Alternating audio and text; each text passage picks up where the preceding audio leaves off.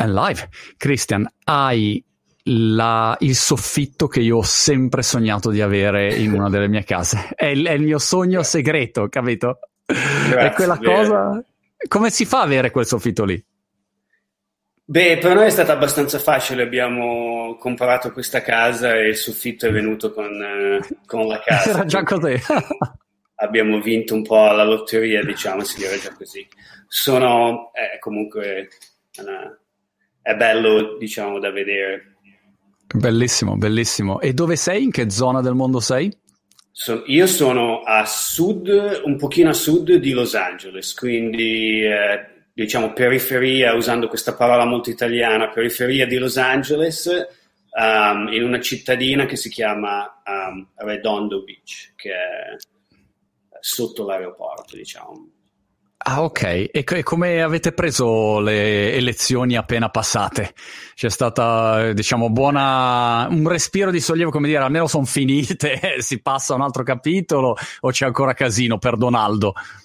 Beh, non so come la si viva, diciamo, dall'Europa la situazione, però eh, al momento dire che le elezioni sono contestate è praticamente usare un eufemismo, nel senso che abbiamo da una parte um, i news media che hanno uh, fatto la loro uh, you know, call che l'elezione è stata vinta da Biden, poi abbiamo ovviamente l'altra la parte al governo che invece non ha certificato ancora le elezioni e ah. quindi uh, a livello burocratico è un po' un limbo, a livello diciamo personale io sono convinto che l'elezione non, i risultati dell'elezione non cambieranno però indubbiamente è un periodo molto interessante perché è la prima volta che succede nella storia uh, degli Stati Uniti. Io sono diventato cittadino americano nel 2012, quindi wow. um, ho avuto l'occasione di votare un paio di volte e, um,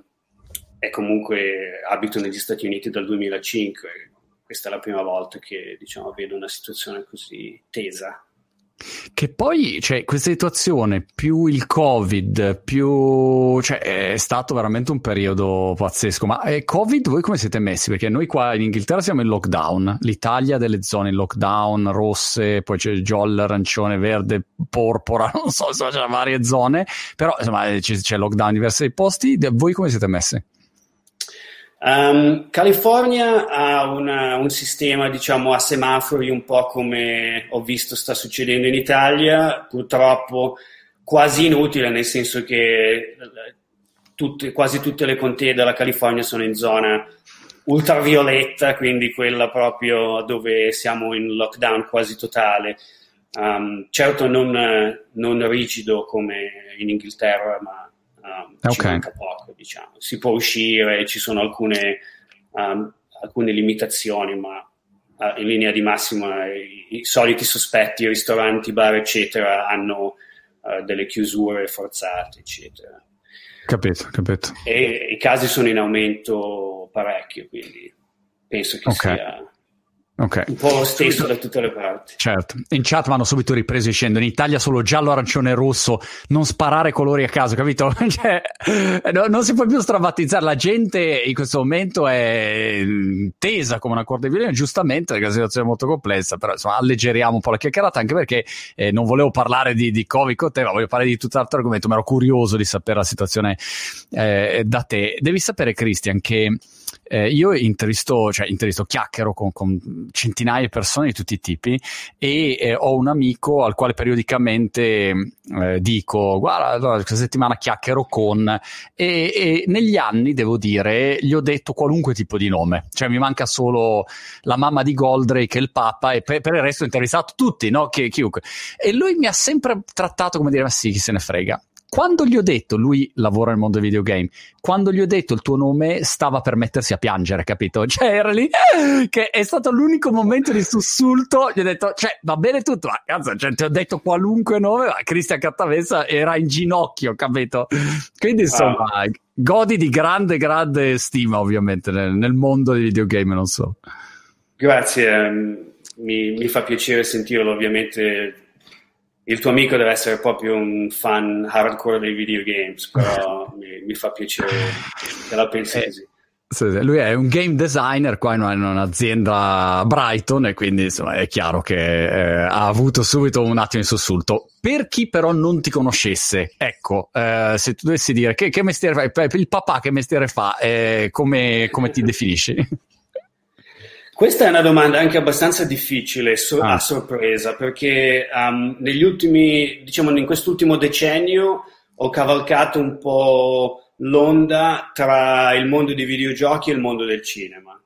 E, um, diciamo che eh, se ti dovessi dire cosa faccio proprio per scriverlo sulla carta d'identità, ti direi um, writer director o comunque scrittore e regista.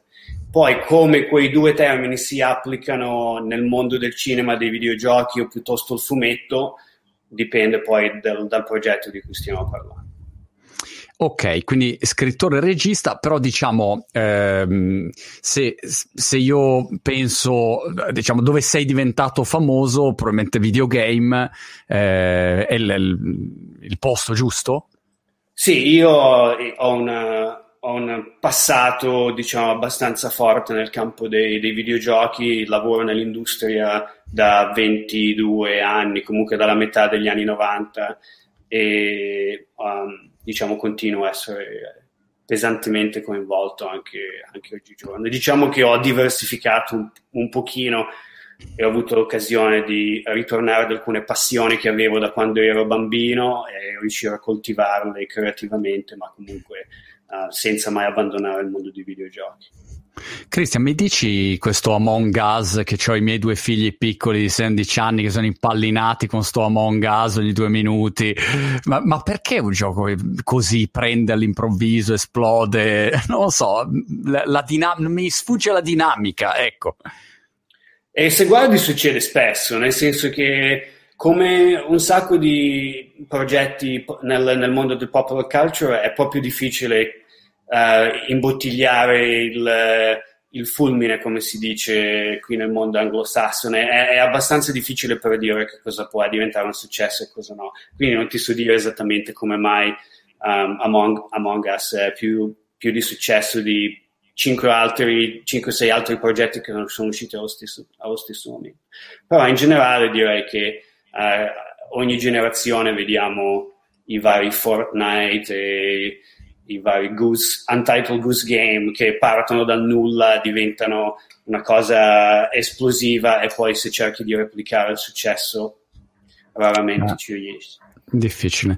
L'altra cosa che non capisco, Christian, sono mm, come valutare il budget di un videogioco. Io chiaramente ho questa distorsione imprenditoriale, però se vedo Among Us eh, a naso potrei dire ok, su Fortnite ci hanno investito più soldi, c'è un budget maggiore, Among Us mi sembra un po' più poverello, ehm, Call of Duty immagino un budget ancora maggiore, cioè, però ehm, a volte magari è solo una, una, percezione basata sulla grafica e l'estetica del videogame, mm. quanto è fatto bene, ma no, non vuol dire che, che effettivamente sia così. Dacci una fotografia di oggi, se tu sviluppi videogame, quali sono cioè, mh, mm, i protagonisti, gli investimenti, le, i tempi di sviluppo, che eh, spesso molti non hanno chiaro forse come funziona.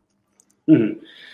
Ed è importante che diciamo oggi, perché ovviamente i videogame hanno una storia nel passato che, um, in cui la situazione era molto diversa da, da, dove siamo arrivati oggi. Oggi i videogiochi sono uh, mainstream, sono un prodotto di uh, consumo generale, quindi uh, vendono milioni e milioni di copie um, e quindi esistono fondamentalmente due, um, due mondi, due industrie parallele uh, nel campo dei videogiochi che non sono così diverse rispetto al cinema um, e anche possibilmente rispetto alla musica.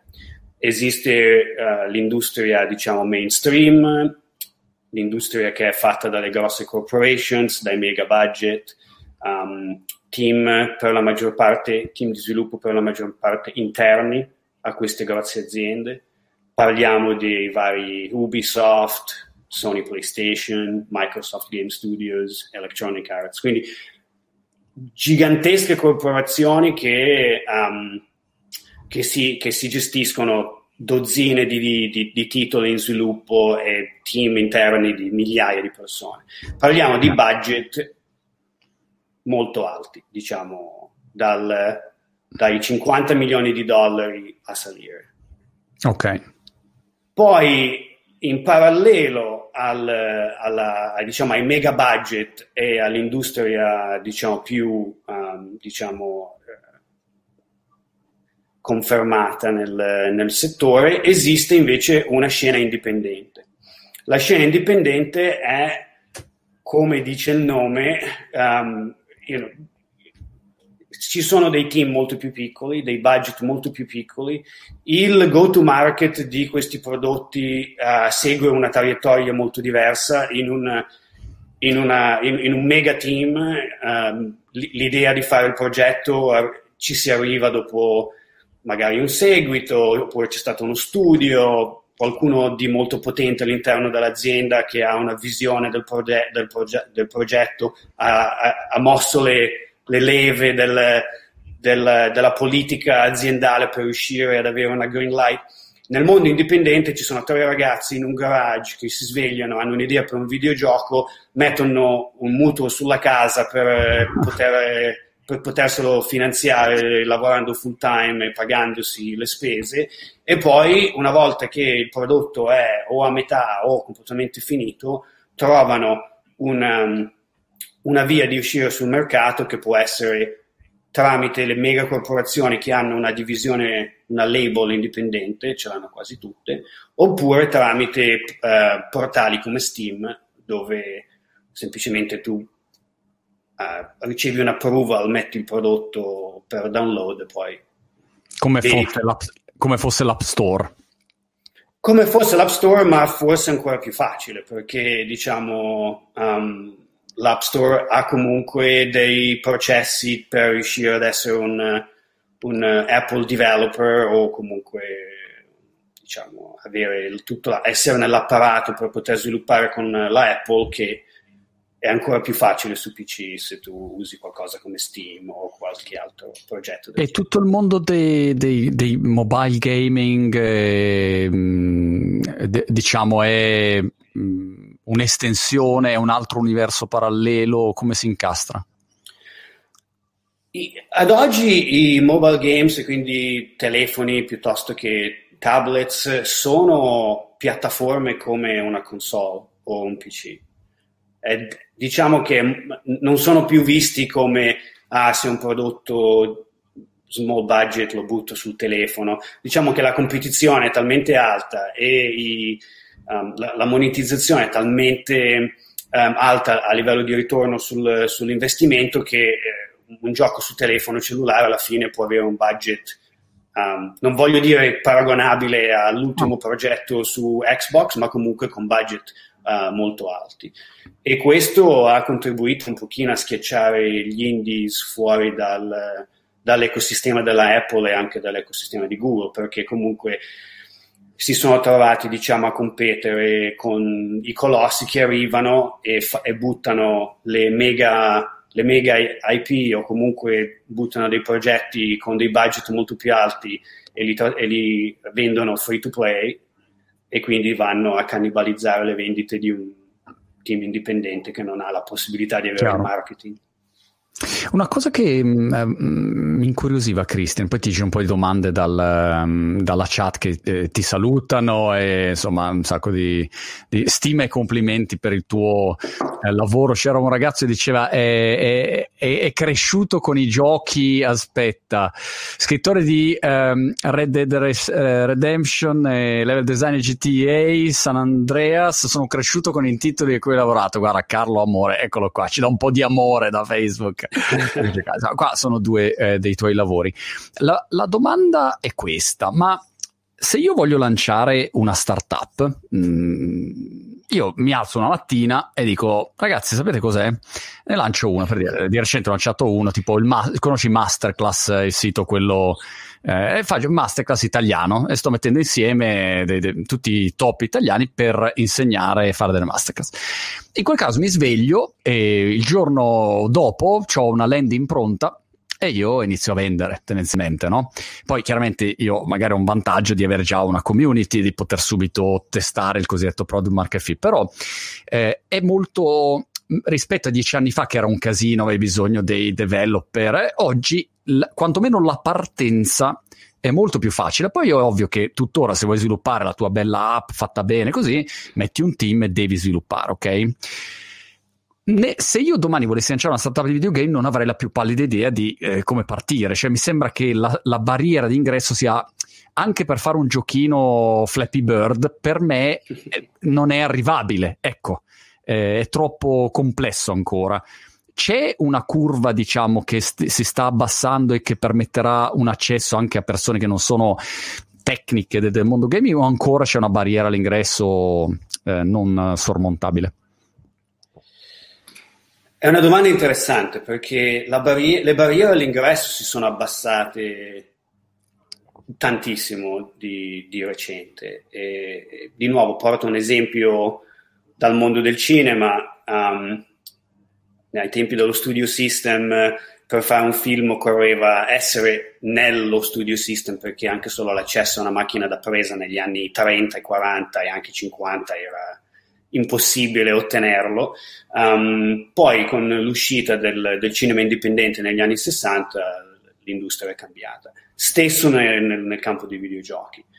Una volta era fondamentale conoscere tutti i trick delle, delle macchine di sviluppo, eh, il, il, i tool e la tecnologia venivano tutte le volte costruite da zero, quindi comunque se volevi fare un gioco 2D shoot 'em up dovevi partire da zero, avere qualcuno che avesse le conoscenze tecniche per riuscire a muovere gli sprite sullo schermo, eccetera. E diciamo oggi questo è cambiato perché con Unity, Unity e Unreal Engine di Epic, che sono fondamentalmente gratis per, per, per quelli che li vogliono utilizzare, poi ovviamente ci sono dei modelli di pagamento se fai uscire un prodotto commerciale incredibile, però uh, per quelli che vogliono cominciare un sacco di, st- di, strumenti di sviluppo sono gratis. Blender, il tool di modellazione tridimensionale, di nuovo è open source, te lo puoi scaricare e cominciare a lavorare gratis. E c'è la plugin che ti esporta direttamente da Blender, che è un tool di modellazione tridimensionale, ti esporta ad Unreal, che è un tool per creare fondamentalmente livelli di, di gioco immediatamente funzionanti. Quindi tutti i tool ce li hai gratis. Ah. Però un conto è dire i tool sono gratis o quasi gratis, un conto di io mi metto a fare un videogame. Fare un videogame da solo rimane un'impresa abbastanza difficile e comunque bisogna uh, avere un, almeno un mini team uh, che ci lavori, una, un artist per, per, le immagini, un programmatore anche diciamo dilettante per, per il codice, qualcuno per il sonoro, eccetera, eccetera. E poi fondamentalmente serve la passione, servono le idee. Cioè, se tu, sai, è, è facile dire oggi abbiamo un telefono, eccolo qua, c'ha una telecamera 4K che mi permette di filmare tutto quello che voglio, faccio un film e vinco Sundance. Certo, mm. uh, in teoria ho tutto quello che mi serve per, per, fare un film e andare a Sundance. In pratica la storia è molto più difficile, perché non, non, non, è che se io ti do uno scalpello e un pezzo di marmo, tu mi fai il, no. eh, il David di Michelangelo. Cioè, capisci, c'è uno step intermedio che è, ok, adesso cosa facciamo? E, e quella adesso cosa facciamo è, esiste nel mondo della creatività. Quindi se Chiaro. tu come Monti non hai l'idea, la passione, il desiderio, le notti insonni che spendi utilizzando questi strumenti per creare il videogioco che vuoi vendere, diciamo, ti trovi nel business sbagliato. Chiaro, chiaro. La massima idea che io ho di videogame è fare Call of Pelato e cercare di avere un videogame di pelati che si, si sparano con il Nerf gun. Ecco, questo è il massimo a cui potrei arrivare, quindi eh, non è il mio settore. Però ero curioso ecco, rispetto alla difficoltà tecnica. Faccio un passo indietro, ehm, Christian, sul tema eh, che dicevi, scrittura e eh, direzione. Quando si parla di film è chiaro, l'altro giorno ho intervistato ad esempio Pietro Valsecchi, uno, un produttore italiano, eh, di, di, film e lui per dire, diceva, ho l'idea, coinvolgo 10 scrittori, 20 scrittori, mettono giù, cominciano a scrivere, il, il, tema della scrittura su un film è molto chiaro e poi la direzione, ci sarà il regista che arriva lì, Martin Scorsese dice vai Chuck, come funziona però nel mondo uh, dei, dei, videogame? Mm, portaci un pochino dietro alle quinte di quello che è il processo. Da quando ho l'idea, immaginiamo che ho avuto la buona idea, ti chiamo e dico Cristian, ci siamo, cioè, ho l'idea, ho i fondi, eh, ho il team e adesso? E adesso? Um, diciamo che un po' dipende da che team, eh, diciamo dalla struttura dei team di cui stiamo parlando. Se se nel team ci sono tre o quattro persone, ovviamente tutti indossano molti più cappelli di, di, quelli che dovrebbero e quindi tutti fanno un po' di tutto, ma anche nel mondo, nel mondo indipendente la cosa diciamo, più, importante per quanto riguarda diciamo, l'aspetto registico, ah, rispondo prima per l'aspetto registico, um, si tratta comunque di avere la persona che ha la visione del progetto. E alla fine quello fondamentalmente è molto simile rispetto a quello che succede nel cinema, anche se comunque si tratta di ruoli poi tecnicamente diversi, ma non così tanto. Alla mm. fine ti serve un, un, un, regista, è un leader, quindi un manager, perché poi comunque tu voglia embellire la cosa e raccontarci che Um, I registi non sono tutti pittori e poeti e navigatori, in verità il cuore del lavoro di un regista è quello di essere un leader che ha un team di grandi artisti e artigiani e gestirseli al meglio delle loro abilità, che forse sono anche più alte delle sue. Stesso nei videogiochi, il regista di un videogioco che ha mille nomi, perché questo è uno dei problemi dell'industria essendo ancora molto giovane, game director, game designer, lead game designer, non c'è uno standard dei, dei, nomi. Stiamo cominciando a vedere il game director emergere come figura, ma questa è una cosa degli ultimi cinque anni. Ah. Quando io ho iniziato a lavorare, um, alcune aziende lo chiamavano game designer, altre aziende lo chiamavano level designer, quindi ti lascio immaginare. Alcune aziende non ce l'avevano neanche.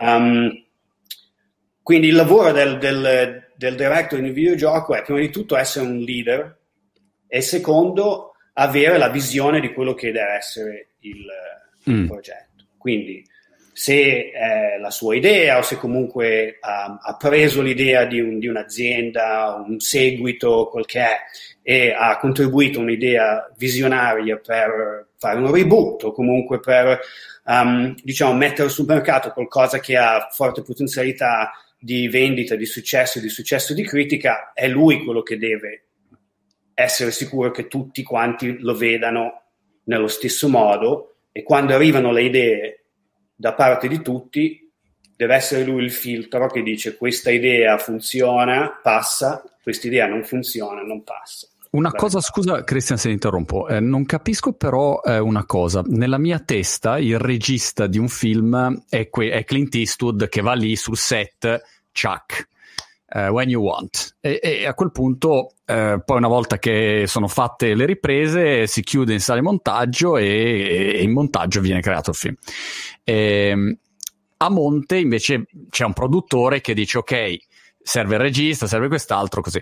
Eh, qui, qui nei videogame, cioè chi è che fa quel mestiere lì del regista, nel senso di dire ok, prendiamo questa scena qua, prendiamo questa scena, il livello va così, il livello va così.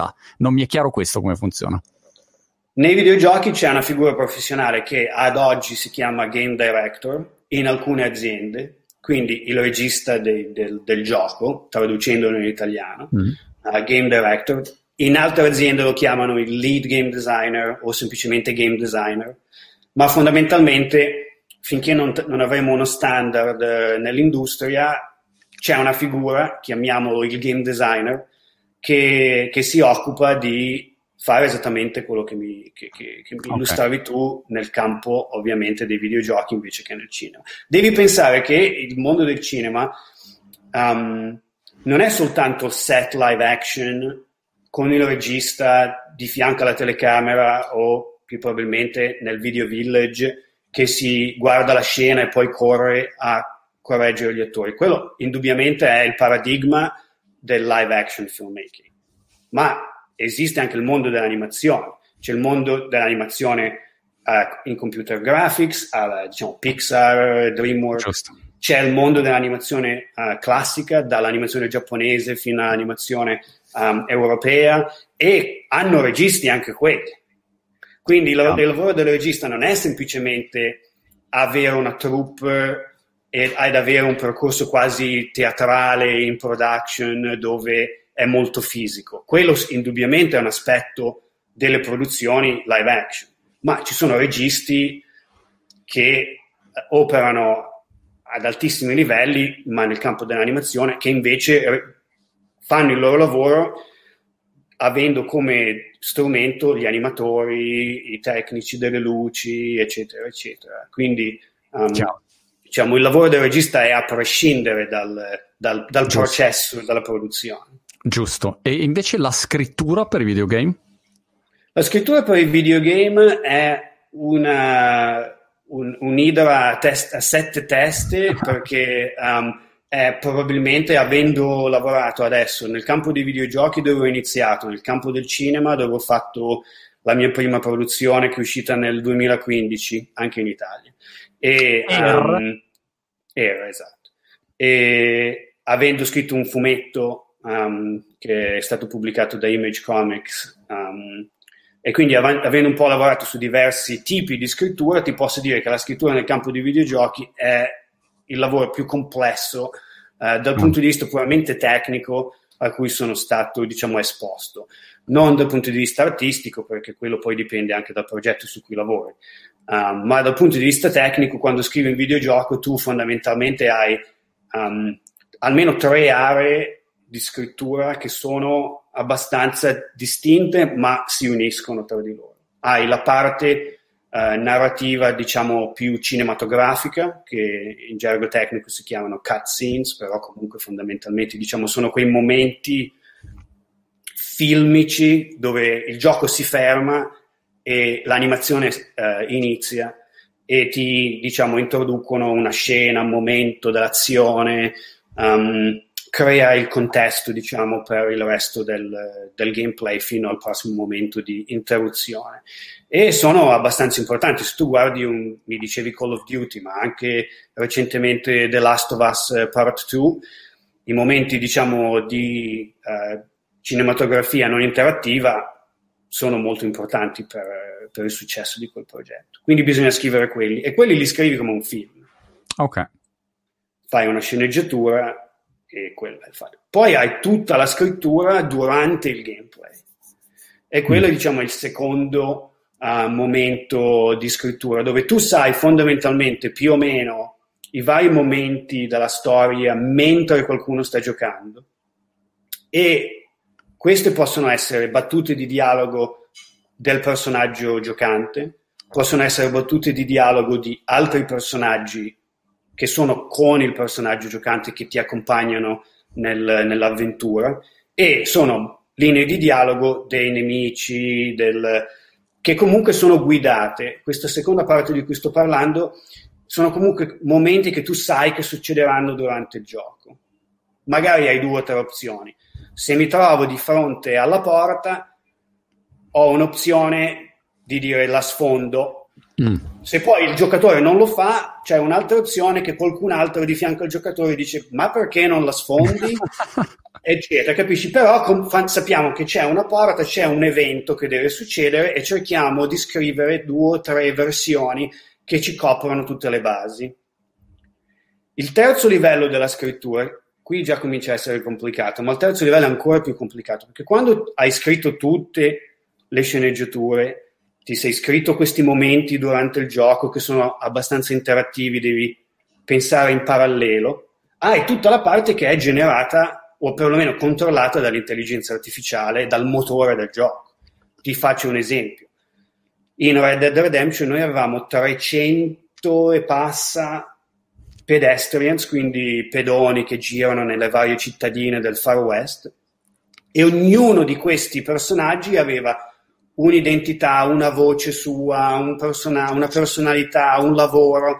C'è ah. quello che fa lo shopkeeper che alla mattina si alza a quest'ora, va nel negozio, c'è gente che va a comprare le cose, poi fa una pausa, va e tutte queste situazioni non sono architettate da noi, sono architettate dall'intelligenza artificiale che ha una varietà di, di dialoghi che vengono gestiti in tempo reale in base alla situazione.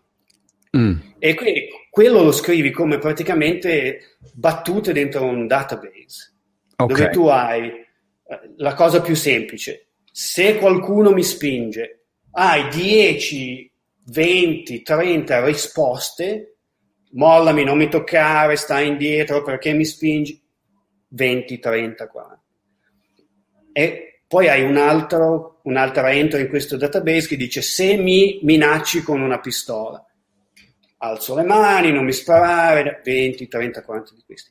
E su un progetto come Red Dead tu hai centinaia di questi contesti che devono a loro volta avere 20, 30 linee di battuta per l'intelligenza artificiale da scegliere.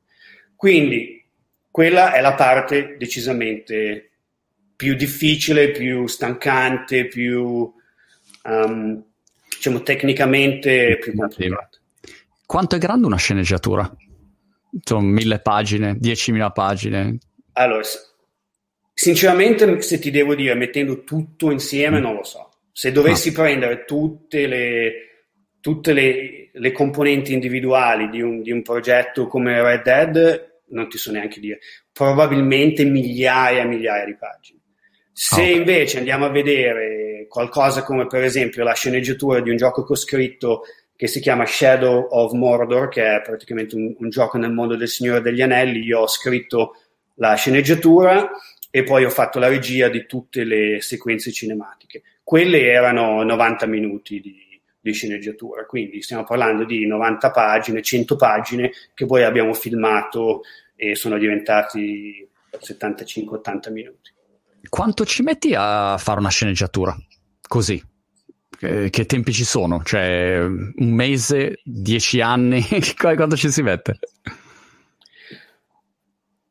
Dipende un pochino dal progetto, perché scrivere per un, per un videogame come scrivere per un film è un processo abbastanza iterativo, cioè tu inizi a scrivere e poi hai, finisci il tuo draft e poi hai le note che arrivano e bisogna cambiare questo e quello e questo e quello.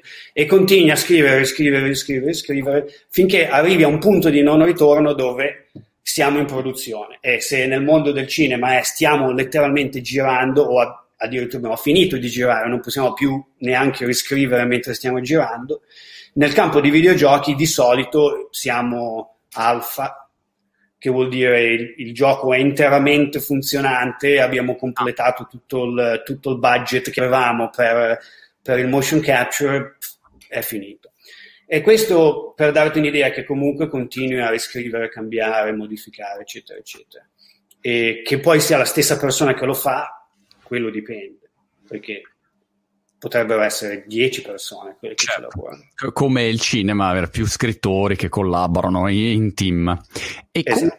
variabili che tu invece consideri per un videogame che deve eh, funzionare, perché magari io posso mettermi a scrivere una sceneggiatura meravigliosa, una bellissima storia, ma poi vedo un game fa cagare, insomma, e cioè gli manca magari le, no, le, proprio le logiche di base che devono funzionare un videogame. Quali sono, se dovessi dare un suggerimento così a, chi è in ascolto che magari impazzisce e dice ah, sai, vorrei fare un videogame, quali sono i, i, le caratteristiche di base che devono essere presenti per far sì che un videogame funzioni? un videogame fondamentalmente è un'esperienza interattiva, quindi ci deve essere al, al, minimo, anche se quelli che ci ascoltano vogliono fare un gioco che è puramente una, una storia, um, un'avventura grafica punto e clicca tipo The Secret of Monkey Island, um, l'interattività è la cosa principale. Quindi okay. anche, anche, anche partendo con l'idea di voler fare una cosa molto narrativa, bisogna avere un'idea molto chiara di cosa farà il giocatore per interagire con il mondo della storia.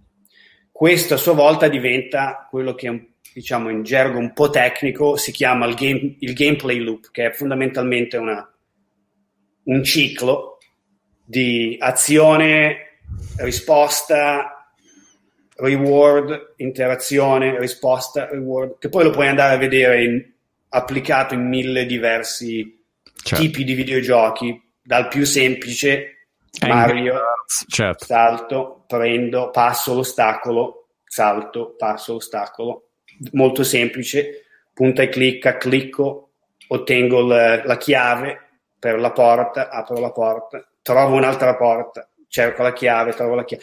Quindi determinare questo ciclo che si ripete e poi bisogna essere sicuri che questo gameplay loop nella sua incarnazione più semplice sia divertente da fare o perlomeno Mm. C'è un dibattito ferocissimo adesso sul fatto che i videogiochi non devono per forza essere divertenti, devono essere, diciamo, qualunque cosa tu faccia per interagire col videogioco deve comunque darmi un'emozione, deve ritornarmi un'emozione di qualche, di qualche tipo. Se io sono lì e clicco ed è come accendere o spegnere un interruttore della luce, non, non, abbiamo fallito dal punto di vista del, del game design. Chiaro, chiaro. Sai che mm, a gennaio per l'uscita di un mio libro avevo fatto fare un videogame dove c'ero io, pelato, che giocavo a ping pong, perché io di mestiere giocavo a ping pong, cosa insomma che tutti, sanno chi mi segue, ma magari appunto non mi conosci, eh, di mestiere giocavo a ping pong. E quindi il videogame era tu giocavi a ping pong contro di me e poi c'era un ranking e il numero uno della classifica l'avrei sfidato a ping pong nella vita reale. E la, la mia sfiga ha voluto, tra parentesi, che abbia vinto un giocatore vero vero di ping pong e quindi eh, adesso mi tocca allenarmi. Quindi post covid dovrò capito sfidarlo eh, con poche chance di vittoria in realtà. Però ehm, diciamo questa era, era, la logica. Effettivamente stavo pensando eh, videogame molto semplice diciamo c'erano proprio tre azioni un reward molto molto molto chiaro preciso ecco. Te l'ho buttato lì insomma per il tuo prossimo progetto sappi che può essere un grande un grande, un grande successo. una, una bella idea, beh, a parte che il ping pong comunque è uno dei classici dei videogiochi. Uh, Pong, certo. uno dei primi videogiochi mai fatti era o un tennis o un table tennis, quindi un ping pong, da decidere perché comunque... Certo. Però diciamo anche quello, come vedi, molto semplice, ma quante ore abbiamo speso a giocare a Pong. E comunque questo progetto che tu mi hai appena accennato rivela anche un altro tipo di videogiochi di cui non abbiamo discusso, mm. relativamente nuovo, comunque interessante, che sono gli, uh, gli advert games o comunque diciamo i videogiochi creati con lo scopo di essere promozione pubblicitaria.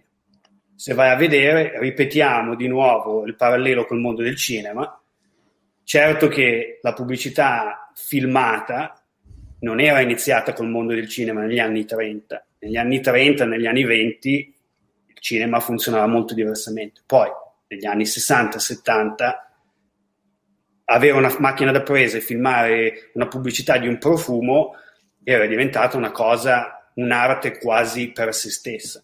Stiamo vedendo la stessa cosa con, con i videogame.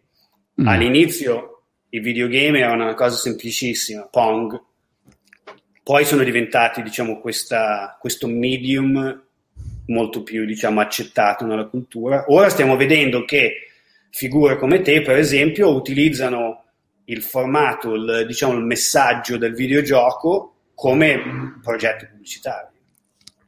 Che... E quella è un'altra possibilità per far soldi, perché, certo. alla fine, perché alla fine, anziché vendere un progetto, finanziare un progetto speculando sull'idea che sarà un successo, tu vai da Coca-Cola, o co- meglio, Coca-Cola viene da te e tu crei un prodotto um, il cui unico desiderio è quello di, um, di, promuovere il brand, quindi tu non hai, nessuna, non hai, nessuna, uh, non hai nessun obbligo di vendere, esatto, cioè yeah. tu non, hai, non sei incatenato al successo del tuo prodotto e, e tutto il budget che tu hai è semplicemente un marketing budget. Chiaro.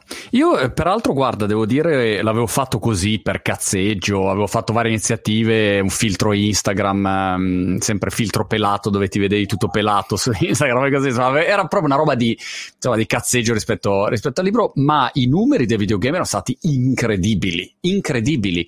E per cui avevo pensato, caspita, dovrei farlo permanente, magari pensare anche a, a un modello di business dietro. E però, insomma, poi mi sono fermato, ma mi aveva molto, molto colpito. Ecco, una delle cose che mi ha colpito di più. Eh, Maurizio Griffo da Facebook arriva puntuale con la, la, domanda virtual reality, augmented reality, che conquista l'immaginario collettivo. Ci dici la, la, lo stato dell'arte reale, vero, effettivo, che a volte sembra che da domattina tutti saremo in realtà virtuale, altri dicono no, tra vent'anni, cioè a che punto siamo? Um, è una domanda molto interessante. Mi sembra di ripetere la stessa, la stessa cosa. E i, problemi della realtà virtuale, parlando di VR, sono problemi che sono in fase di risoluzione, ma ancora non ci siamo, secondo me. Poi se vai a parlare con Oculus o con alcune persone che lavorano alla Valve, magari la pensano diversamente, però sempre parlando per quello che vedo, vedo io, e io ho fatto un progetto di realtà virtuale che si chiama um, Awake che è uscito su tutte le piattaforme principali, ti posso dire che i problemi grossi che VR ha adesso sono il fatto che comunque ti metti una maschera da sub sulla faccia, anche col, col Quest 2 che è diciamo scollegato da cavi eccetera, comunque hai dei problemi di mobilità abbastanza insomma li, limitati perché a meno che tu non abbia uno spazio a casa um, dedicato alla, alla, realtà virtuale, comunque se io lo facessi qua nel mio soggiorno, vado dentro al tavolo del coffee table, cado nel, giù dalla rampa delle scale, cioè diventa una cosa uh, che alla fine la gente gioca o seduti o in piedi stazionari e quindi perdi parte del, di quello che è il succo del, del VR. Il mm. VR è bello quando è immersivo. Quindi, bellissima l'esperienza, secondo me non è ancora mainstream, eh, siamo a livelli um, preistorici ancora per quanto riguarda il VR, però comunque ci sono del, dei progetti che ho visto uh, in sviluppo anche solo di um, stivali che ti metti nei piedi che ti permettono di camminare sul posto, ma ti sembra nel mondo virtuale di camminare per dei chilometri perché wow. ci sono dei motori che riallineano uh, praticamente hai una specie di tapirulan sotto i piedi, ma che quando lo alzi ti spingono indietro con l'altro piede, cose del genere. Guanti che ti danno haptic feedback, che vuol dire che ti permettono di sentire le sensazioni. Schermi più piccoli, proiezione sulla retina senza friggerti il nervo ottico. Ci sono cose che sono in sviluppo che tra vent'anni, magari anche meno, uh, cambieranno sicuramente okay. l'industria per il momento. Mm. L'AR, l'AR è, è un, un, cugino molto stretto del, del, VR. Io personalmente preferisco il VR all'AR okay. perché l'AR non lo capisco. Io, il, mio, il, mio, cervello, diciamo, no. la mia mentalità creativa non capisce fondamentalmente il, il valore dell'AR a parte quello di un'application tipo ah, guarda, vado per strada, vedo dove devo andare facendo così Um, capisci giocare a Minecraft sul tavolo o a Mario Kart guidando per, per, il, per il, soggiorno è una, è, una, è una, bella idea, ma è come un novelty gadget. Cioè, okay, quante okay. applicazioni hai di una cosa del genere? Fraccaru, eh, corro perché ho miliardi di domande, te, te, te le giro al volo, abbiamo 5 minuti, poi ti lascio andare. E Fraccaru dice, Monti, puoi chiedere a Chris, ti chiamano Chris come a me mi chiamano Mark qua, o sei, o Christian? Vabbè, so. Dipende. Dipende. Puoi chiedere a, a Christian cosa ne pensa degli sports, eh, se hanno influito nel modo di pensare ai giochi. Eh, questo è interessante. Sì, gli sports eh, sono indubbiamente in, un settore in crescita e, e, sono uno di quei due settori di cui, sai, la, la mia generazione di, di, di game designer non, non, non, ci aspettavamo minimamente di vedere cose come i, gli streamer su Twitch e YouTube che hanno audience immense per guardare per guardarli mentre giocano una partita. Stessa cosa per gli sports. Um, indubbiamente sono in un settore in crescita, indubbiamente molto interessante. Se, guardi, se vuoi vedere il futuro, guardi la Corea del Sud, guardi mm. quello che sta succedendo a livello di tornei, premi, um, a livello di, di, diciamo, di impatto sulla cultura popolare e secondo me ci sarà un livello di quello che arriverà negli Stati Uniti e ah. poi in Europa. Quindi un settore molto interessante da vedere come, come si svilupperà.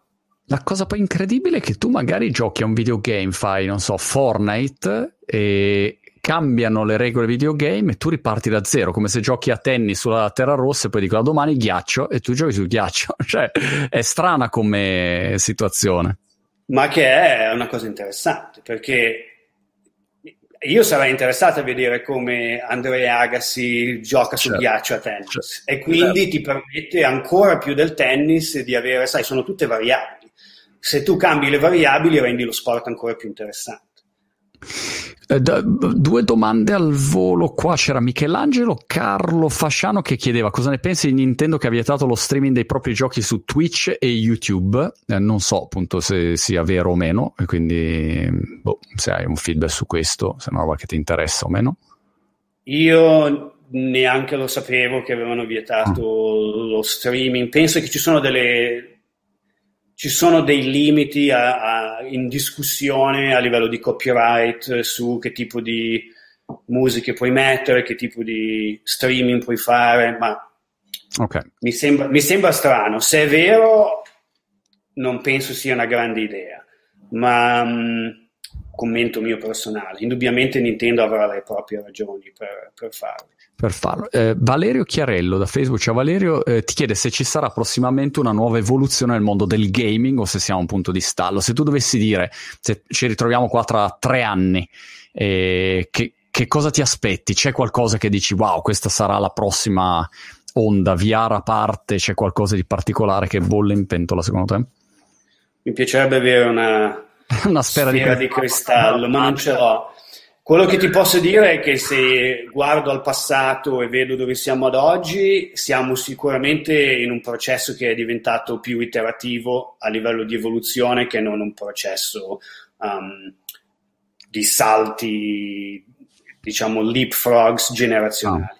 Era molto più facile all'inizio quando avevamo il, il 2D, siamo diventati 3D. Mamma mia, cosa è successo? Mario 64 apre il mondo Um, la stessa cosa, diciamo, era molto più facile vent'anni fa quando avevi un'Amiga e, o un PC e c'era un cambio di scheda grafica, la scheda musicale, impro- improvvisamente il mondo ti cambiava davanti. Oggi, sai, io ho comprato il nuovo iPad, il nuovo iPhone, non è che se poi guardo bene vedo delle differenze gigantesche. Queste nuove console sono in uscita, anche loro sono più un'evoluzione che non una trasformazione. Okay. Però, indubbiamente, sai, se mi guardo un film oggi, non è che dico dove sono gli shot nuovi che non abbiamo mai visto prima, sai, non è che ogni, ogni volta che esce un film ti reinventano il linguaggio del cinema.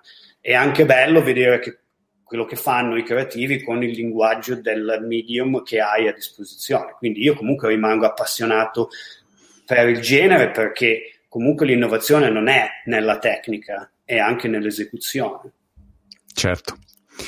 Ascoltami Christian, eh, una valutazione invece su, sul ruolo dei, dei, videogame di cui si parla spesso, però forse non se ne parla abbastanza, no? ad esempio è uscito Social Dilemma qua in UK, ne hanno parlato in molti eh, sul, sul mondo dei social media giustamente mettendo mm, in evidenza tutta una serie di, di, problematiche dei social. Poi chiaramente è una visione molto di parte e non guarda tutte le opportunità del mondo dei social, ma questo è un altro discorso. Però allo stesso modo, quando io vedo i miei mm, due figli più piccoli che giocano ai videogame, ogni giorno probabilmente penso adesso entro in camera, piglio la console e la lancio dalla finestra, no? Perché alla 47esima volta it's ready, it's finished, then it's ready, eh, I'm, I'm just, just finished, just one more minute, bah, basta, sono rotti i coglioni, butto via tutto. No? Quindi da un lato vedo ovviamente l'opportunità dei de videogame, de, tutta la magia di quel mondo e dall'altro lato vedo anche un problema cazzo di addiction clamorosa e, e del fatto che eh, è un casino, cioè è come se Fortnite si fosse messo in mezzo per un periodo della mia vita tra me e i miei figli e ogni volta che io ho detto ragazzi basta, eh, 5 minuti, eh, io divento il nemico, no? Cioè è un, una continua discussione. Se parlo con i miei amici genitori, sono tutti così, no? Quindi eh, associazioni, genitori qua dicendo basta, non ce la facciamo più. Eh, qual è la situazione anche all'interno della industria? Che tipo di discussione c'è su questa, sul ruolo più, diciamo, ehm, sociale anche dei, dei videogame, a parte che sia un'industria gigantesca? Ecco, questo ero curioso. All'interno del, diciamo che l'industria bisogna fare molta attenzione perché l'industria può avere dei meccanismi di uh, self-regulation, però con il rispetto del, dell'audience che consuma il prodotto che è, come dici tu, enorme e vastissimo. Noi oggi abbiamo un mercato nei videogiochi che va, sai, dai ragazzini come i tuoi figli fino a persone che hanno certo. 50, 60 anni. E l'età media continua a crescere, perché quello che succede è che quelli che giocavano continuano a giocare, ma il, me- il, il medium diventa anche più accettato culturalmente.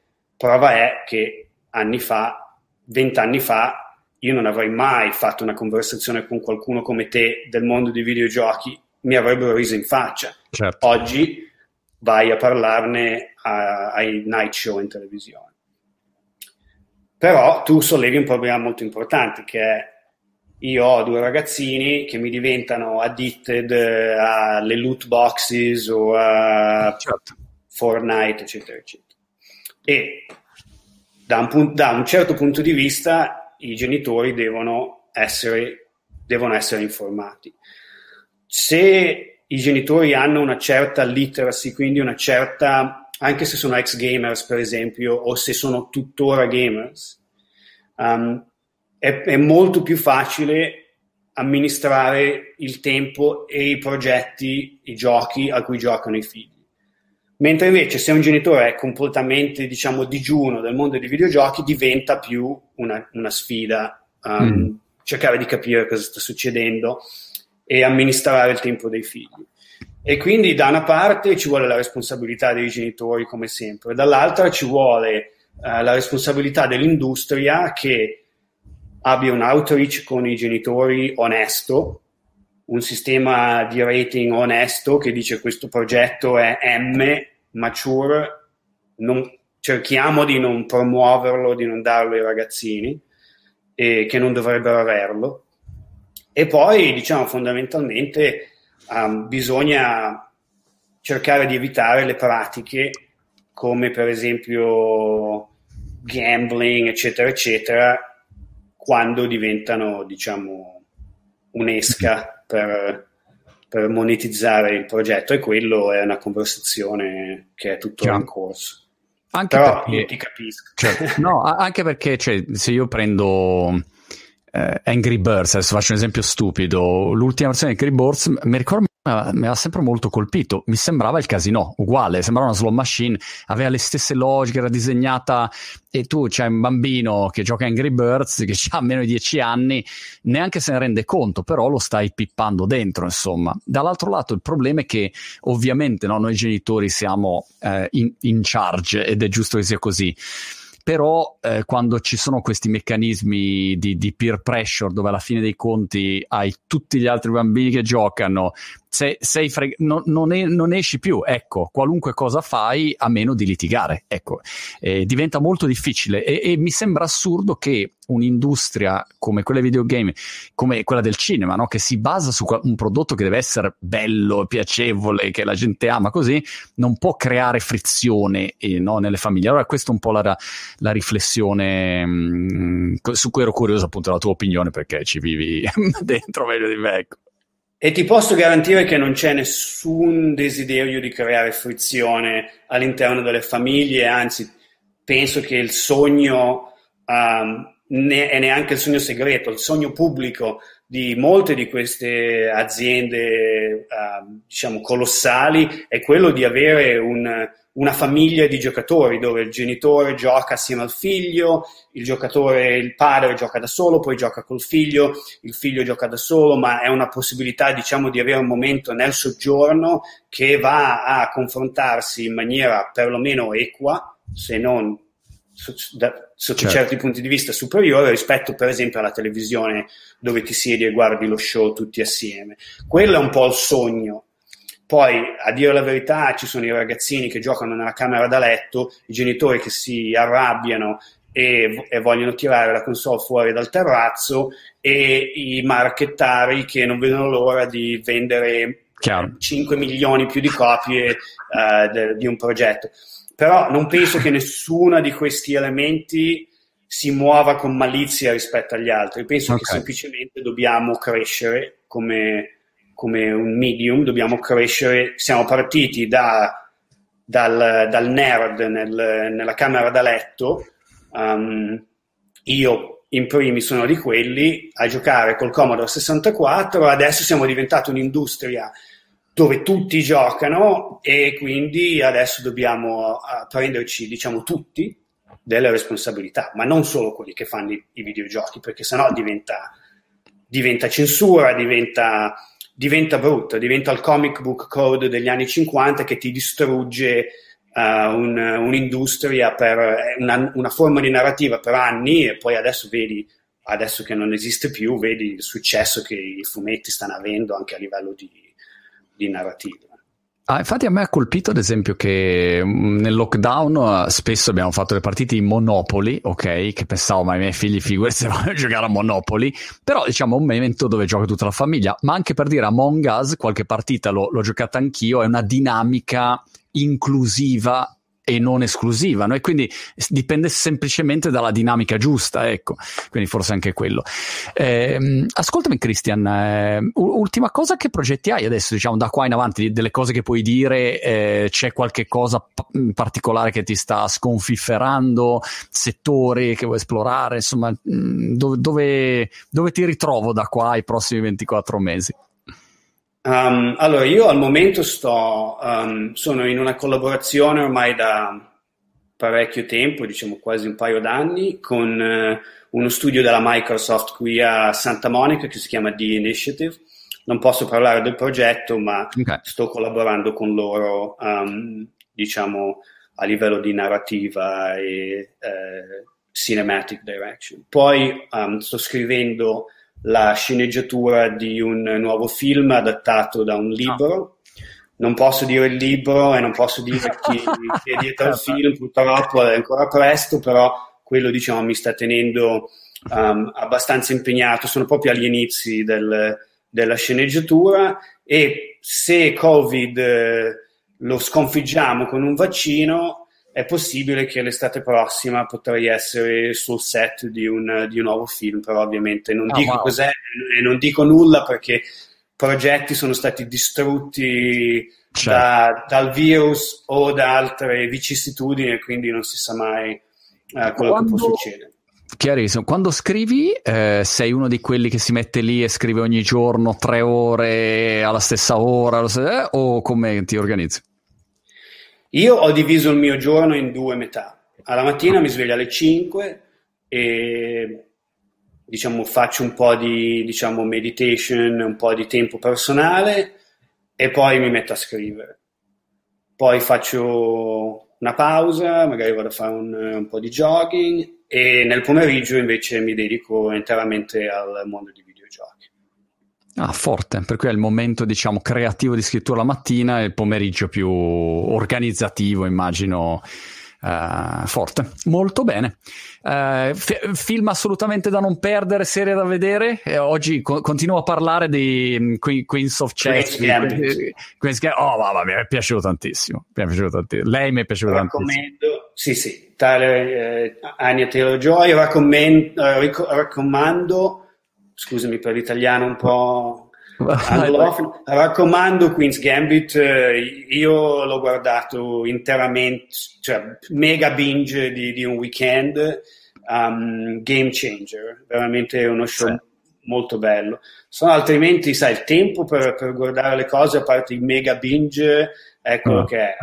Um, però sto guardando, appunto, ho finito di guardare uh, Queen's Gambit e ora mi probabilmente ritornerò a Mandalorian Season 2 visto che mi era piaciuto così ah. tanto la Season 1 anche perché io sono un po' un sucker per i western e, e, e, Mandalorian la prima season era talmente tanto ispirato dal west ah. che ogni episodio vedevo film che ho visto, momenti che, a cui ho lavorato io stesso con il, con il mio western, quindi diciamo un western sci-fi mi era, molto piaciuto sono curioso di vedere com'è la seconda season. Il tuo top. Peraltro Disney Plus ho visto ha raggiunto i 70 passa milioni di subscribers ehm, tipo con due anni d'anticipo non so rispetto alle previsioni e dei numeri incredibili incredibili. E ovviamente non abbiamo detto l'ho dato per scontato ma questo periodo di covid ha dato un boost anche ai videogame enorme no? perché